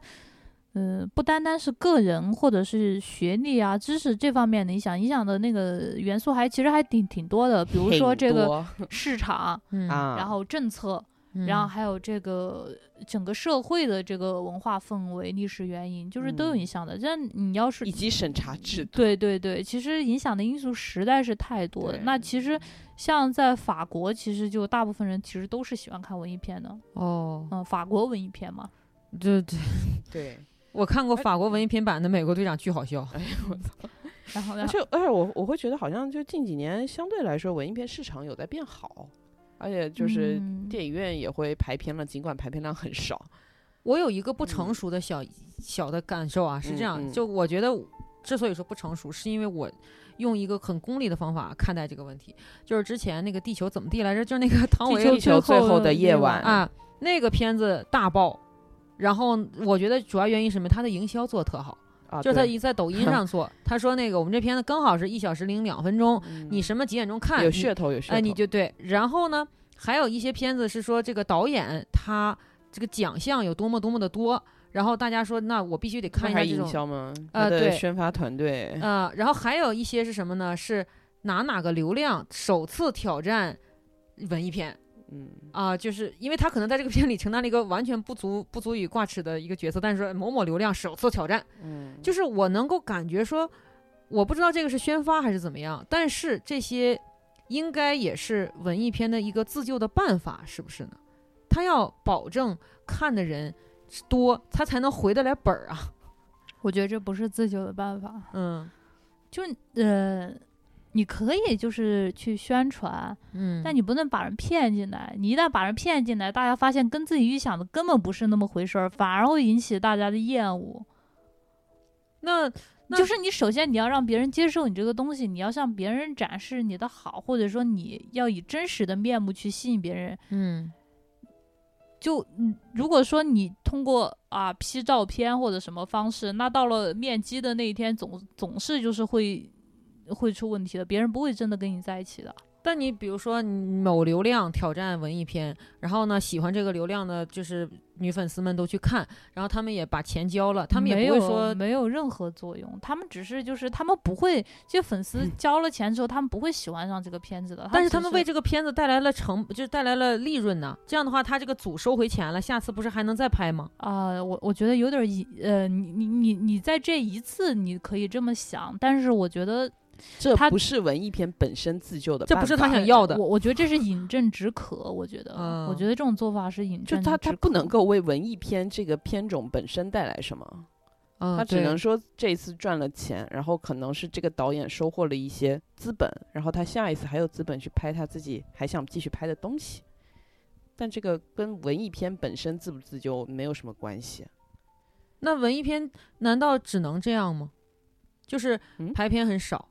然后看的人也不多。我不我不觉倒哦我倒是不会，对因为你对看现在，比如说什么电影节啊那些东西也嗯很多，而且电影本身它就有两种路线嘛，一种是卖票房的，一种是走影展的嘛。这这种路线，就文艺片很多可以去走影展啊，可以获奖啊。哦，对啊对啊我倒是觉得可以增加一些艺术院线。我记得北京以嗯前有的、就是那个什么百老汇，嗯，是专门放那个文艺片的，他现在不知道还有没有啊？不过还是就是在一线城市这样会比较多，就是你比如说像比如说二三线城市，或者说是那种小城镇那种的，那可能就真的是文艺一片。共也没几家影院。嗯对吧对嗯对，那你们认不认同文艺片是一个演员简历上面的漂亮的那个部分？ 不一定啊，文艺片也有烂片。，对，不是，就是好的嘛， 肯定是。就比如说像那个谁，那个卷福，嗯卷福他其实我对卷福印象最深刻的肯定是《奇异博士》，嗯但是呢，他也演过梅尔罗斯。嗯，就是那种我我看了，就是我也不知道在嗯说什么，但是演技嗯非常好啊，就是嗯这种就是有点偏文艺的这种片子，嗯所以在我浅显的看来，如果我是一个演员，那我肯定要调剂一下我的简历，嗯我要演那种大爆的 IP，但是我也要精挑细选几部文艺片演一演， 证明我的价值。嗯嗯，就是文艺片有这个作用吗？还是说，只是，只是他，呃，只是他的剧本不是，只是他的脚本写的很棒，然后让这些演员能够在里面发挥，还是说演文艺片本身就是一件亮点？看他们这个团队怎么搞的。看这个文艺片的质量如何。啊他如果他梅尔罗斯质量很好呀，对对，对，但是没有什么爆点，然后也没火，就是他的我粉丝我觉得看，我觉得你刚刚说的那个，在我看来，有一定程度上是的，是能够让他更能够作为一个演员这样的存在。而且我觉得很多，比如说是一些偶像吧，要嗯转型，我觉得嗯他们可能会愿意想要去拍一些这种东西，对，来跳脱出偶像的这个框架，因为那个东西，这个文艺片这种东西，肯定本身它就是反偶像的、反平庸、反市场，就是它有一定的这种属性。所以说，你想要去在你的原来的领域里有所突破，我觉得是这个是可以去进入的一个环境。对，我觉得分成两两两两两个方面，就是一个演员的商业成就和艺术成就。嗯呃，他如果说想要在商业成就之外，他想要追求艺术成就的话，他可能愿意去尝试和挑战。然后，当然，你刚刚说那个啊，因为这个演员演文艺片，所以他他怎么怎么样。那那我觉得，如果说他们在宣传上面是这个策略的话，嗯啊、那么我觉得追求艺术成就这件事情就，就是他人设的一部分，哦不在于他有没有追求到，而是他嗯追求嗯了，那么这就是他人设的一部分。哦，明白了，嗯的确是这样。嗯，就是有的时候你能感受到一个流量，他想要立这种人设的时对候，啊，他就会说我曾经无偿怎么怎么地而过。且我觉得刚刚那个情况，也就是比较适合在流量明星或者偶像身上。我觉得其他的就是你平时就在演戏的演员，他可能，我觉得可能他的需求量，就是丰富他简历漂亮程度的这个需求量，会比偶像来的小一点。嗯，对，啊，就是比如说有很多演员，你真的在追求艺术，那我就去演舞台剧啦，嗯，我就演是，话剧啦，就是我不需要我再去在宣传上，我再说我什么首次挑战 文艺片，对，没有没有太大的必要。哦嗯，那你们每次看文艺片的时候是有预设的吗？就是嗯比如说我看电影是有预设的，嗯，它是一个科幻片，我就会它的科 幻片你它你就正会调成科幻模式。呃，对，就是剧情片或者是类型片，它给你就咱们就说科幻片这个类型，我看的比较多，它会告诉你是赛博的、废土的、晶体管嗯的，就是你你脑海里当场带着这个预设你就去了。嗯但是你们看文艺片会带有这种预设吗？因为文艺片你我们都能看见它简介嘛。我个人我粗浅的感受啊，文艺片里面有有几大类，一大类就是这个失去型，要么就绝症，要么亲人那啥了，要么 就你怎么说？感觉好像不是在说文片，好像在说韩剧。不是，对呃，但是文艺片里有很大一个程度是是有人患有某一些疾病，或者深陷某一个很重要的一个痛苦，没有钱、贫穷，或者是怎么样。还有一类呢是那种就是他是一个很特殊的身份，就像廖凡 那种。还有一类是就是他经历的人生，呃，是像你们刚才说的那种，就是一。一个屋子里，屋子里全是痛苦的空气， 就还有一类，对，还有一类是这种，就是，但不管是怎么样吧，你们看之前是脑海里，就比如说你看了一个简介，你你大概能知道是哪哪一个类型的吗？哎，我是觉得你挺有意思的，没看过多少文艺片，还总结类型了，对，怎么回事儿？就越是没有看过，越是显浅的人，他越是能，因为我只看过那些呀、你要这么说，文艺片可就不困了。 啊，对啊，对所所以你我我其实想讲的事儿是你，想讲的是预设，对，对我为什么把它分类型？因为我会预设，比如说小红花，我不知道它 是不是文艺片，但是在不我是看来。不是，好的，但是这种片子在我看来可能就是哈，就打个比方是， 那我就还会没带看过抗癌的片子呢，我我一就会部都带没看 过。我就是带着一种抗癌的心情去看这个片子，比如说《海边的曼彻斯特》，那个是我真的看了的。啊啊那！一开始我就会调整成一个啊、呃丧看偶文艺片呃模式吗，丧偶男性的痛苦，我就会带着这种感觉去看。嗯，哦你们你们是有预设调整每那这种去看吗？不预设什么也没有，啊，我对剧情没有预设，但是、嗯我什么没有，什么对都没对有预设。但是我会有一个预设，就是我我我即将看到一个好片，但我发现是个烂的文艺片的时哦候，我对就看就会大骂。啊，哎因为我有受过这方面的伤害，你知道吗？就是抱有很高期待去看一个片子，然后但是最后看出来，我就会破口大骂啊对那我种。也 是。对，所以说我现在就是在也在积极地调整自己的心态啊，我你不们的能够预设抱是对期质量的预设呀。对对比如说就是我对王家卫本人是有预设的嘛，对哦那我看了《摆度，渡人》，我就破口大骂。对对对对对，我也破然后口比大如骂比。如说我看《信条》的时候，我也是， 就是那人期家待不是，人家不是文艺片，我知道，不是说在说预设这种嗯这件事嘛，就是我的哇，《信然条后》破口哇大骂。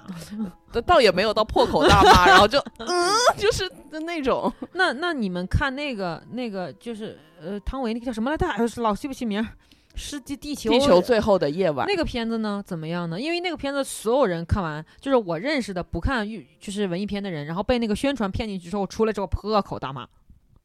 嗯我也没有破口大骂，我就是我就有点不失喜望，欢，我有就是点不喜稍欢。微有点失望。我我其实是很喜欢《路边野餐》的，对嗯，然后所以我去看的，主要是因为也就是对吧毕啊赣有期待，对那你们的预设其实是一种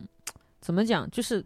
质量啊期期待。对对，一就种是说期哇待，我会看到一个好片儿啊那种。对对，我会看了一个好片儿，然后然后我我看了一个烂片之后，我就会啊，对对，那文艺片的烂和剧情片的烂应该是有区别的吧？没有烂都是一样烂的都烂，是 不可是，你你你看、啊，烂是一种感受，呃不是，但我觉得不一样。啊就没有比如说烂对我来说是一个感受啊。你你看剧情情片啊，剧情片里他台词哦哦写的贼烂，但是可能什么服化道做贼好。哦没有那个是当下就骂了。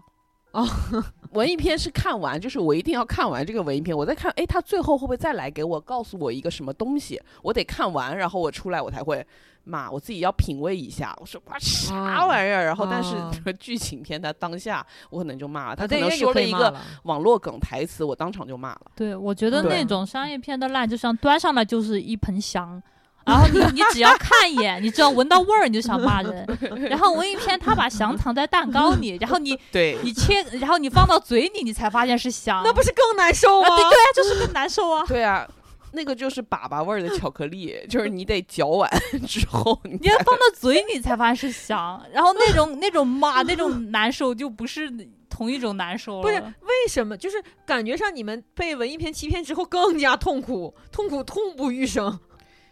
因为就是我的粗浅的认知会觉得文艺片就是它不好拍的质量太差，你知道 吗？它它总得给我点儿什么，它不总可得能给我拍点儿，这么差是吧？不是就我就觉得它总得给我点儿什么。但是我看完，也有可能是我跟导演想要表达的东西，我们走不到一条线上去，就可能是我的水平问题、啊。尿不到一个壶里，对对对，可能是我的水平问 题，我就啊， 对，哦所以他给我的感受是烂，但可能他本身在有些人眼里就不烂， 就是很有对可对对，能。商业片的烂会让我狂笑或者狂骂，对但文艺片的烂会让我冷笑。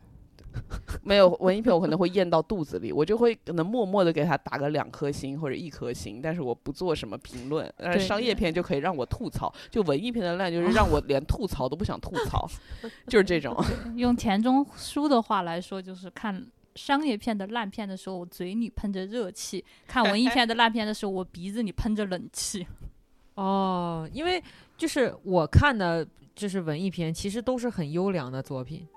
那要不然你也不会看，对你不会自己去找一对些哎是的，所以这方面还记得 上我跟你们讲的荞麦疯长吗？啊，记啊得记得对那是疯了， 对 那个简直真那是疯疯了，了那是疯了。对，所以我我看到的都是很优秀的，就是我看到的是那种豆瓣啊你获奖作品嗯哦二百五、啊嗯二百五、啊二百五了，什么文艺片、佳片什么这这种，对对对，然后分数没有低于八点五的这种， 对所以所以我对文艺片是充满崇敬的，其实，倒倒也是大可不必，因而且为我真觉的得还很是有很有差的趣是吧一个现象，就是他妈的还有什么鄙视链，就是那些比如看文艺片的那些所谓的文艺青年，他会看不起那些看商业片，就是这个是我觉得非常对啊，让人看不起费我们解看的钢铁地方，侠的嘛，就是非常让我费解的地方。对啊，不过也是，当然各个各个领域都有鄙视链。哎，我我我记得上次咱们讲南海十三郎嘛，然后嗯我不是发到那个荔枝的那个推荐群里面，然后啊有、我也不知道是哪个电台的人，咋的了然后、嗯然后我把简介什么也发发过去了嘛，嗯然后说是一个冷门的一个片子嘛，嗯嗯嗯然后就在群里面就就反驳我说南海十三郎不算冷门吧，哎呦然后我说我我我说我说豆瓣，我说他在豆瓣冷门传记哈、排名第一哈、然后然后对方就就说那是他们看的太少了，我说嗯，哦他他也好 的，好就，就会有这嗯种鄙视链，文你文知艺道片的吗？观众也给我这种感觉，就是我尽量会敬而远之，因为我感觉他们学术气息非常浓厚，没有，他们经常能够说出一些非常高档次的这个影人的名字和影人的这个风格和流派。哦，也是没有必要， 没有必要，没有必要。什么这个我听过的，我我自己能说出来的，就是什么波兰斯基啊，这这个在他们来讲就已经是一个非常烂大街的了。我其实就挺不是很喜欢这种做派，就是在传统戏曲那帮人其实也是这种做派，就是所以现在戏曲快死了嘛。嗯啊嗯嗯，嗯也就是说，其实这些人他代表的，我我这个人觉得啊，我觉得他代表的不是文艺片，嗯，他代表的是一种想要强调自己与别人不同的群对体。对对对，客气 嘛，所以嗯说对，所以说你看之前文艺青年变成了贬义词，就是这样。嗯，但是嗯文艺片其实本质上文艺片做嗯错了什么呢？没它有就是一种电影儿。对啊，就是一种电影类型而已。啊嗯，嗯，最后我想问一，就是能不能推荐点儿好笑的文艺片？ 好啊，也不是一定要好 笑啊，就好是惨就是基调没有那么痛苦。 因为其实你你会发现很多不同的片单，它推荐的都是那些而大家耳熟能详的，浸透着各种情绪的。但是我很少看到有人推荐基调还挺 愉悦的，也不能愉悦吧，就是基调没有没有那么那么悲凉、那么痛苦、那么忧伤、那么那么的，我比较少看到这样的，甚至是没有，相当于但其实多多少少会会会有一些时刻让你开心不起来的，因为它如果啊总是让你开心，它是喜剧片。呃不是，就是比如说像《平原上的夏洛克》嗯，我我哦没有说特别开心，但是我看了之后我没有什么 特别挺乐呵的。，对我没有闹心的感觉，但是你们说它是文艺片，那我觉得，哎，这种我觉得我可以看。你嗯你觉得他他能接受主流？你觉得锤锤能接受谁先爱上他的吗？嗯、可以吧？嗯，这是什么？这是一个台台湾的湾一个的片子，对呃，嗯讲同性同性同恋志的，嗯，哦，就是他没有那些闹心，他的闹心会有一种就是呃，戏谑，也一种小孩子的，就是一种童趣的方式消解掉一些。嗯，嗯哦，嗯，就就只有这种没有没，我以为还会你们还会说出一个较长的片单， 看来这种其实类型就是少试试吧，先试试。你你先试试吧。对呀、我想想哦啊，太难了。看来就是很少这种。嗯，对，对，那要不要给听众推荐一个最近你们看过觉得最棒的呀？主任先推荐一部吧。你推荐倒倒不是我最近看，前一段时间看的吧，就是那个《又见奈良》这部嗯片子，它它它可能算是文艺片吧，就是在我这儿看来，就是嗯但但它其实。它是以一种非常舒缓的一个笔调，它在展现一个历史沉重的话题。它的关注点是什么？它关注的是当年的战后遗孤，就是跟日本作战那种战后遗孤，就是所以你可能是东北人会比较知道嘛，就是包括像那个之前的《恶心的唐探三》里，就是那个长泽雅美，她其实也是一个战后遗孤的那个群那体。为什么叫奈良？就是奈良，是不是日本的一对个啊地方嘛？啊就是战后，就是中国有一个那个，就是战后遗孤，他回到了他的奈良，他他去寻找他原生的那个日本的父母，哦他是这样。然后一个就是原来东北的一个老太太，她是出发，她去寻找她的这个养女，就因为这个养女已经就是之前是一直有联系，她突然间她就很久没有跟她联系了，她很想念她的这个养女，也想知道她过得好不好，于是这个。中国老太太是由吴彦姝扮演的，是我非常喜欢的一个，就国民奶奶吴彦姝。哦，然后他就出发去奈良，他去寻找他的这个养女，然后就是他就通过一个老太太的，他踏上一个这个旅途，就是展开讲一下这个故事，就是他的这个。母题，它的很是很沉重的一个话题，也是一个像你刚刚说的，你想看到一个比较大格局那种哦浑厚背景的一个这样的一个故事，但是它所展现的角度是一个就是很个人的一个角度，而且它的节奏也是非常的缓慢，然后中间有大量的留白，哦，嗯，这是一个我觉得还挺值闹心得吗？不闹心，一点都不闹心，就是因为它不闹心，所以很难得。因为你看它的那个， 就是它的出发点，它其实挺沉重的，但其实你会看到里面就是一点都不闹心，呃，就是你看完会觉得。可以想一下，想一些东西，但是你看的过程中，你不会觉得闹心，而且中间还有一些很轻松搞笑的一些桥段，就是哦小幽默，嗯，整个片子也很美，就是在日本拍的，嗯，我推荐最近看的，尤其是呃，我觉得女生都可以看一下，就是我最近看的《秋日奏鸣曲》，嗯它讲的是一对母女的一个故事。就上次我跟你们说过的，就那个她那个母亲，她是一个著名的钢琴演奏家，嗯是一个非常耀眼夺目的一个女人，而且就是她，嗯，在以前小时候的生活当中，会给她的童年带来很多痛苦嘛。但这种痛苦不是大家呃想的那种冷漠呀，或者是怎么样。她的那她母亲是那种典型的用玫瑰伤人的那种人，嗯就是说，就是他很讨厌他的父亲嘛，他母亲当当时嗯那个时候是很讨厌他父亲的，但是他会叫他的父亲我最亲爱的，嗯而且最最他很厌烦自己的女儿，然后但是他会叫自己的女儿我亲爱的小女孩儿。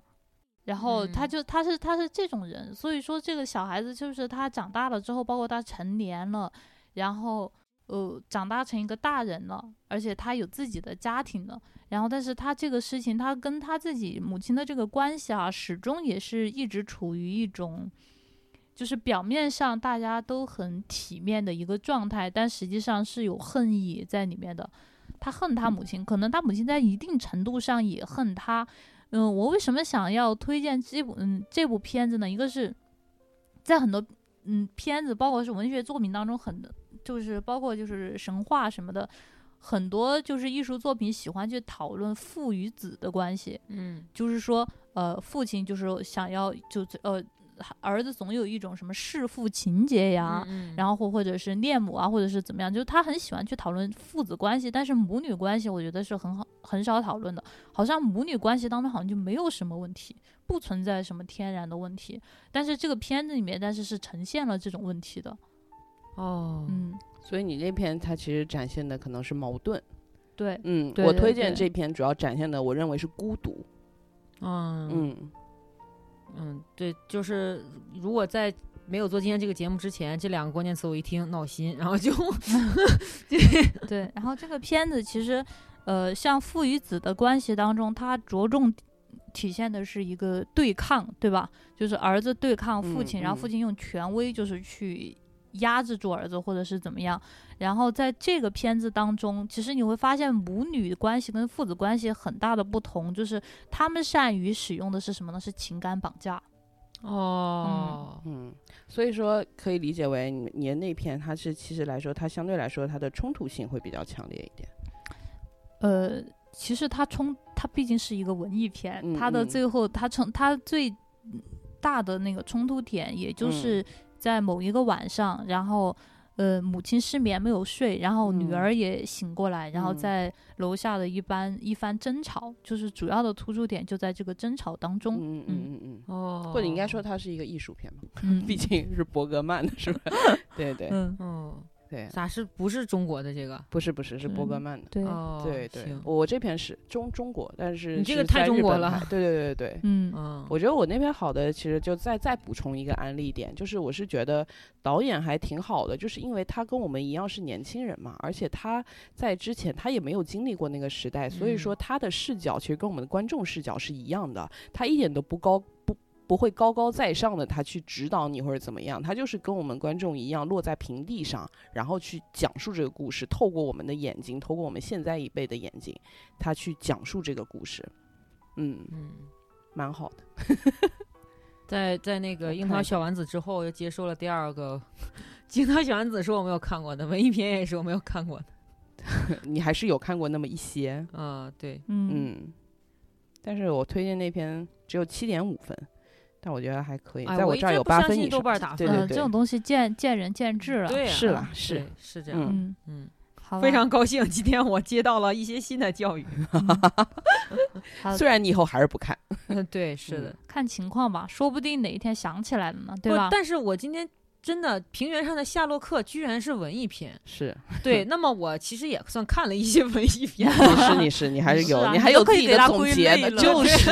都能归类了。啊 好的，谢谢大家。好，最后拜口播一拜下，口播一嗯哦下，对就对对忘了哦，有对。对对，是嗯就是嗯，大节目听到这里 呢，如果就是喜欢我们的节目的话，就可以关注一下，点一下关关注。呃，如果想加入我们的粉丝群呢，就搜索微信搜索，啊呃、微微信搜索公众号“好好听 FM”，然后输入“真棒”，然后就会收到我们的群二维码。嗯，对对对，我们之所以不放在开头说，就是要筛 选，就是也不知道在拽吸什粉么，对，也不知道在拽什么， 但是我们就是放在不，片这是尾一口种播。文艺片的方法，就是说 Yeah 增加了阅读性，然后它是一个反叙事。嗯 没有，就是只有是真正能听得下去我们节目的 人，才可以进入我们的听友 精群。心挑选的粉丝。好的，好的，拜拜。嗯拜哦拜拜拜 All the leaves are brown.